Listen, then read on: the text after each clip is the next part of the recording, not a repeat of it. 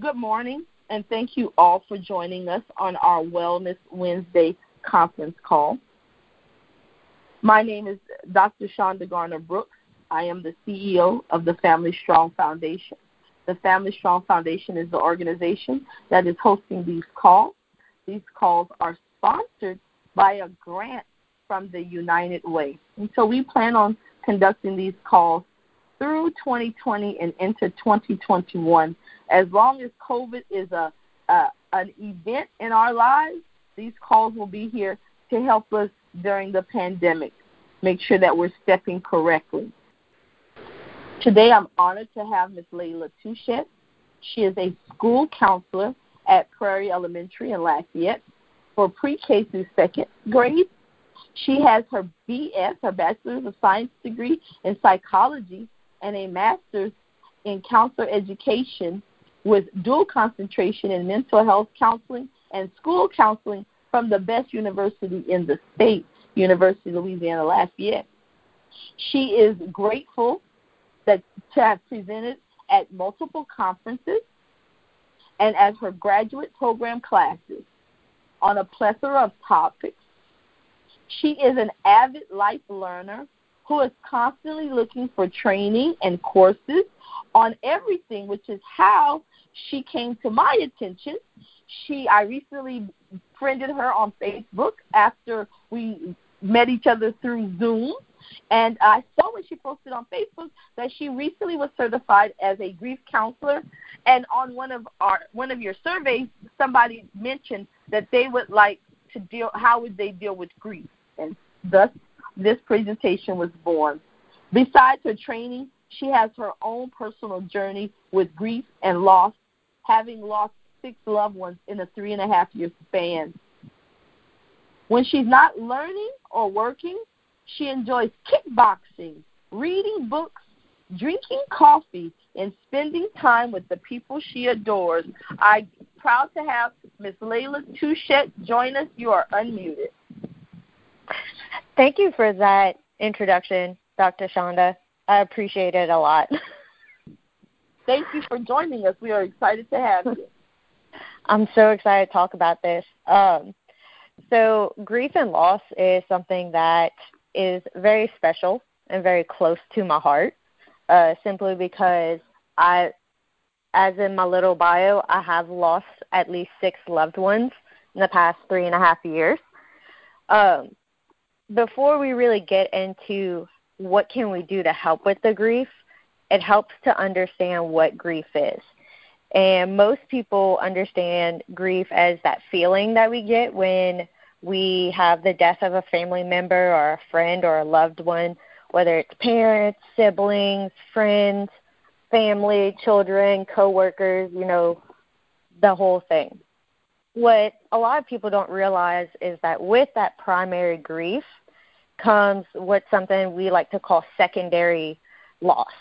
And these are the losses that usually happen from a primary loss like a death of a family member or a close loved one or anything like that. And those can include changed relationships, changes sorry, changes in schools, financial challenges, lifestyle changes, maybe a parent who's less available for like our little ones, loss of shared memories, maybe it's a change in future plans, uh, decreased sense of security and safety. So it's never just the loss of one thing. Now, another type of loss that a lot of people don't think about is something we call a cumulative loss. And this is usually seen in lower SES type of communities where it's the deaths of multiple peers and families or it's the loss of multiple things. It's usually, unfortunately, seen in a lot of uh, highly impoverished areas where there's maybe a lot of violence or trauma or community types of losses. And actually, all the losses, the main types of grief that we're feeling right now through this COVID pandemic, honestly, is a cumulative loss because while it's usually seen as the deaths of like multiple peers or family, it can also be the loss of multiple things. And in COVID, we've lost a lot of things. whether we realize it or not. Like a lot of people have been telling me that, you know, that they feel uncomfortable or they're feeling sad or unsure of things and that feeling that they're having that discomfort it's called grief because our world has changed. We've had a loss of normalcy. We have a fear of economic toll. We've lost like connection because we can't physically be with the people that we love and want to be with. And because of that we're all collectively grieving together. We're also experiencing anticipate sorry, anticipatory grief. And that's the feeling we get whenever we don't know what the future holds, when we're uncertain about things. Because let's face it, we're all uncertain of how long is COVID going to last? How long will it be before we can be in big groups and be with our family members in more than just, you know, four or five people or bigger, you know? It's it, we've lost our sense of safety because nobody knows what if I get it? What if they get it? We're feeling that loss of safety. And with grief, there comes these stages. And I want to say these stages aren't linear. They don't happen in a specific order. They can, you can go through the stages multiple times, but it's usually, it usually begins with a stage of denial which we've seen a lot during this COVID pandemic, where it's like, well, it's not going to happen to me, or it's not going to happen to my family or somebody I know. Then you see the stage usually of anger. And we've also seen that, you know, we have people who are angry that the economy is where it's at right now, or that they've lost their job, or that they can't go out and do the things that they normally do. They've lost that sense of normalcy. Then there's the stage of bargaining, which is very common right now as well because it's like, okay, well, if I social distance for this long, then maybe everything will finally go back to normal or do what we want it to do. You know, you're basically you're trying to say if I can do this, then things will get better. Depression, which is seen as well, that stage of depression is that stage of sadness where we really start to feel sad and upset and realize, okay, we don't have these things that we normally have or that we've lost. And then usually the last or the hardest stage to get to is acceptance. And just because you're at a stage of acceptance doesn't mean that you can't go back into stages of denial or anger, or bargaining or depression it's like a roller coaster. Sometimes you're in denial, sometimes you're in acceptance, sometimes you're in the other ones. It just depends on where you're at that day. But acceptance isn't necessarily saying that you don't have the grief anymore. It just means that you're able to be present with it and be able to accept, like, okay, I've lost this person or I've lost this thing in my life, and here we are and you know what? I'm going to be okay. I'm able to move forward. So once we look at these types of losses which i find that in louisiana like dr shonda brooks kind of said is we're losing a lot of people to covid right now and we're not able to have those big wonderful memorials and celebrations that we normally have for our loved ones. And that just even that contributes to that cumulative loss even more. That sense of that we're losing that sense of connection, especially because Louisiana is very much a place where we want to connect with the other people. We are very much about community and loving each other and feeding each other and being there for each other. And this pandemic makes it hard to do that. But there are ways to it's it will never be the same as before just because we can't physically be there. But there's still a lot of things that we can do to help ourselves. And to kind of help foster that sense of connection, even if we can't do it in person, I know, like, for even me personally, it's making a call to a friend or a family member who knew that person. Uh, almost four years ago, I lost a best friend of mine to she lost the battle after 10 years with bone cancer. And actually, this mutual friend is how Dr. Shonda uh, found me, funny enough. But me and this friend, we share things with each other all the time. Whenever we get a memory of Victoria, we'll message each other or on a Zoom call, we'll talk about it. And having somebody there who understands that memory that you're missing and understands that person that you're missing can help give back some of that connection that you're missing. And that kind of goes with telling stories and listening to other people tell stories. So maybe you're not the one who lost a person yet, but you can be that person for somebody else. You can sit there, you can listen to the stories and ask questions about it and just be there for them. Uh, a thing that's popping up a lot right now is social media between Zoom calls, video conferences, phone conferences. Everybody is probably spending more time on social media than they ever have before. But social media can be an extremely effective way to foster that sense of connection that you're missing, not just with your grief, but with people in general for that grief that we're feeling from the loss of connection in general, not just from our from the death or illnesses of our loved ones. So a lot of people are making like memory pages or Google sites, uh, Instagram pages, any type of social media you can think of, you can create a page in memory of that person. And not only that, but it allows other people to comment on the memories. Maybe even people who didn't know that person can get something from it. Like I remember I've done that with friends of mine where I've talked about my friend Victoria, and they're like, we've never met her, but I feel like I know her because of your stories, because of the things you've shared about her. So that's another way we can do that. One of the main things we can do with our grief is we can we need to name it and we need to claim it. And basically that means it's you're one we're calling it grief, but it's not just that. It's like, okay, what are you losing? We're losing that celebration. We're you, we're losing those memorials. We're losing that connection. You know, we're losing that sense of safety. And once you're able to name it and being able to figure out, okay, this is what it is, you're able to figure out from there, okay, what do I do with these feelings?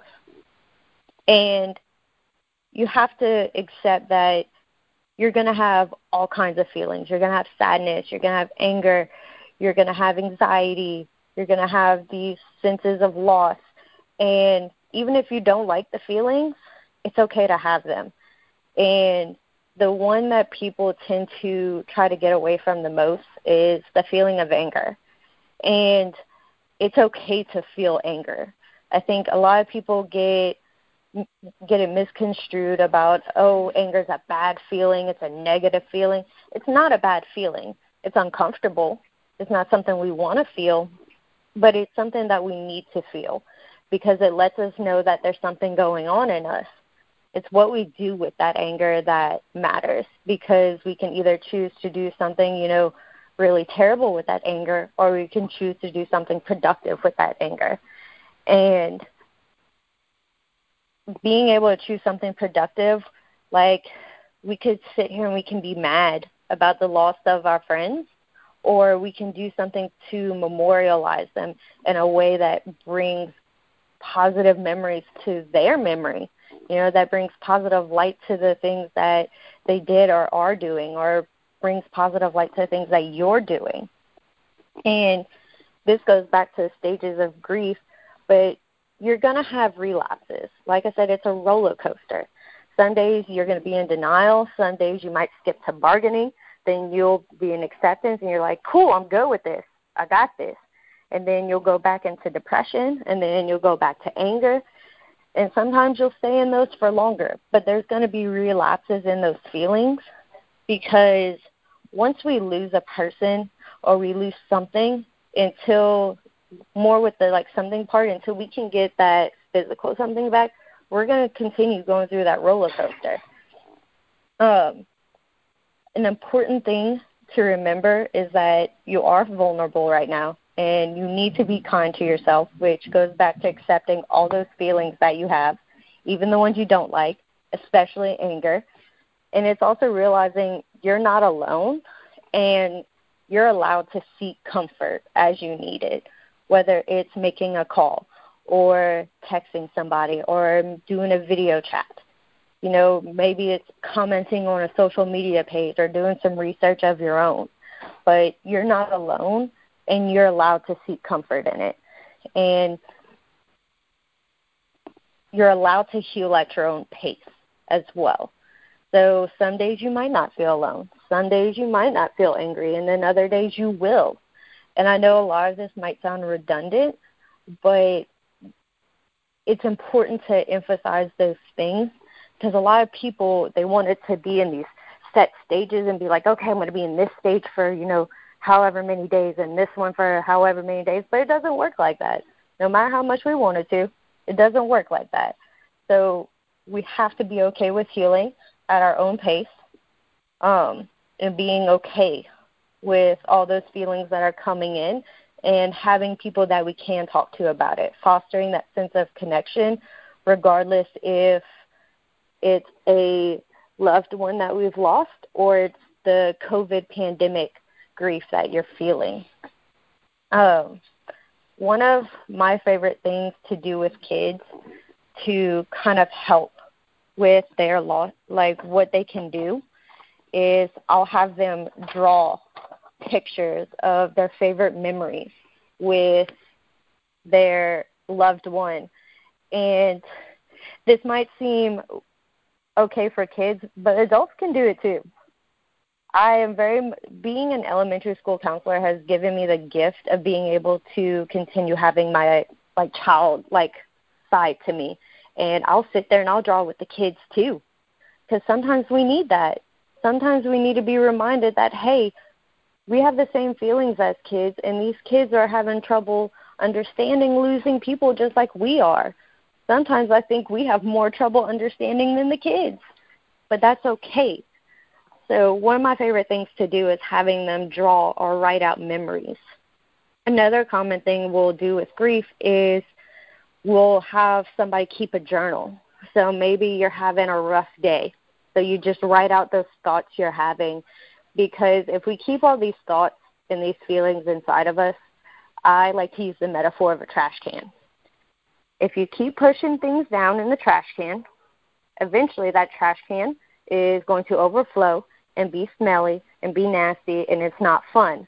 But if you're able to change out the trash before it hits that point, it's going to be a lot more effective and a lot more productive because then you won't have a smelly house. You won't have trash everywhere. And the same thing with our emotions. If we keep stuffing them down and stuffing them down without letting it out or changing it out, eventually those emotions are going to burst out of us. And it's usually not pretty when that happens. So keeping a journal helps us let those out. Social media. I keep going back to that. I know a lot of people tend to be like half and half on social media. Social media is actually very important during this time because it helps us figure out ways to let our emotions out and to connect with others who are also feeling these same emotions as us. One that might seem kind of strange is writing about your own personal strength because everybody's going through something hard in their life. Whether they think they have or they haven't, they have at some point. Whether it's small, it's big, it's ginormous, they've gone through something. And you have to think back to those hard times and think, okay, how did I get through that hard time? And when you start writing down your personal strengths and the things that you've done in the past, like with uh, loved ones who've passed away, normally we have these big celebrations. We normally cook for others. You know, we have these wonderful memorials, but we can't do it in the same way. So we have to figure out a different way to do those things, which is like the social media and everything else. And an important thing is is do your mourning now. So get through those feelings of grief like those immediate feelings now because goes back to the trash can metaphor. You can't keep stuffing it down and not expect it to come back out at some point. And if you're able to start dealing with those feelings now, the chances of you relapsing back into that denial or those angering or that anger stage is a lot less likely and you'll just rotate through those like last three of like bargaining, depression, and acceptance because every day is going to be different. I've even have days where I still get angry about the friends and family that I've lost, but then I have to remind myself I've gotten through this before, and I know that this anger is it's okay to feel it, but it's not doing anything productive for me right now. So what can I do with that anger instead? And that's usually where I end up posting pictures or stories or calling a friend about it because that's what we need. We need to share those stories. We need to listen. We need to let them out in some way. For some people, that's art. For some people, that's writing. You know, for some people, it's calling that person. You know, and I will have a list of resources uh, that I can give Dr. Shonda and a couple of articles. And I actually have a few like physical things that y'all could actually do at home. One of my favorite things with my kids, besides drawing their family, is a memory book.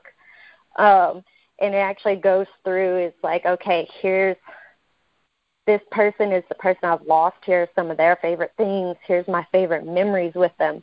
But it's basically it's a book dedicated to your love for that person. There's also a couple of other activities where it's called like a recipe for feelings and you are essentially creating a recipe for the different things that you're feeling. Or my favorite is a blessing chain. And you're essentially on different like pieces of paper writing things that you love about that person or that you're grateful for, whether it's because of that person or because of other things in your life. And you start putting together, you put them together in a chain, and it ends up becoming this wonderful, beautiful decoration because it's not just something pretty to look at, it's something that holds meaning for you. And there's a couple of articles. One is called like the discomfort you're feeling is grief, which breaks it down in a way. And then also uh, grief and COVID 19, which is about mourning our bygone lives, which goes back to those senses of loss and community and safety and normalcy that we've grown accustomed to. Um, I feel like I've hit on pretty much everything that I wanted to hit on but I wanted to end with this beautiful quote that I found. And it's the quote is The goal of grieving ultimately is to learn how to love a person via absence. Because at the end of the day, grief is about the loss of something and how we are going to get through life still loving or living without that person or thing. So I felt like that was a very important and meaningful quote to share. So I think that's everything I need to hit on, Dr. Shonda. Um, open for any questions or comments. And I know there's probably one question out there. Yeah, give them I one second because it takes a yes, it takes a sometimes it takes a second. Uh, once she once you dial star six, then the lady will come and tell you that you've been unmuted. Okay. And star is the I have a question. Not the hat. There we go. Thank oh. you. My question is um, is there a time limit on grief? And I only ask that question because when my mom passed, I started going to counseling to learn how to deal with it. And the counselor told me that if I hadn't came to grips with it in six months, then it's no longer considered grief. It's considered a a mental issue. So, my question is: Is there a time limit? There, there's no time limit on grief. I mean, we've lost, especially when it comes to loved ones. I mean, that's somebody that we've lost permanently. We're going to grieve that loss of that person for the rest of our lives. I think what your counselor may have been trying to say I'm not speaking for them, but the mental disorder that she was probably speaking of is something we did we call adjustment disorder and it's if the grief is still affecting your life to where you're no longer being a like functional human being after 6 months I could see it being called adjustment disorder that way but for grief in general there's no time limit on it because if that were the case I would I would be considered uh having a mental disorder from the grief of the people that I've lost in the past 4 years. But there's no time limit on grief. It's just how does that grief affect your life? Because it's still going to be a roller coaster no matter what, but some people get stuck in certain stages. And when they're stuck in a stage that's not productive or helpful to them, that's where they start going into that adjustment disorder issue. But from what it sounds like, that's not where you're at. You're just feeling that normal sense of grief for somebody that you've lost. Okay, thank you for that. Because when I left uh, the the therapy session, I felt like, okay, well now I'm a mental patient, and I'm also dealing with the grief because it wasn't explained the way you explained it just now. But now I understand. Thank you so much. No problem. And thank you very much for your question. Are there any other questions?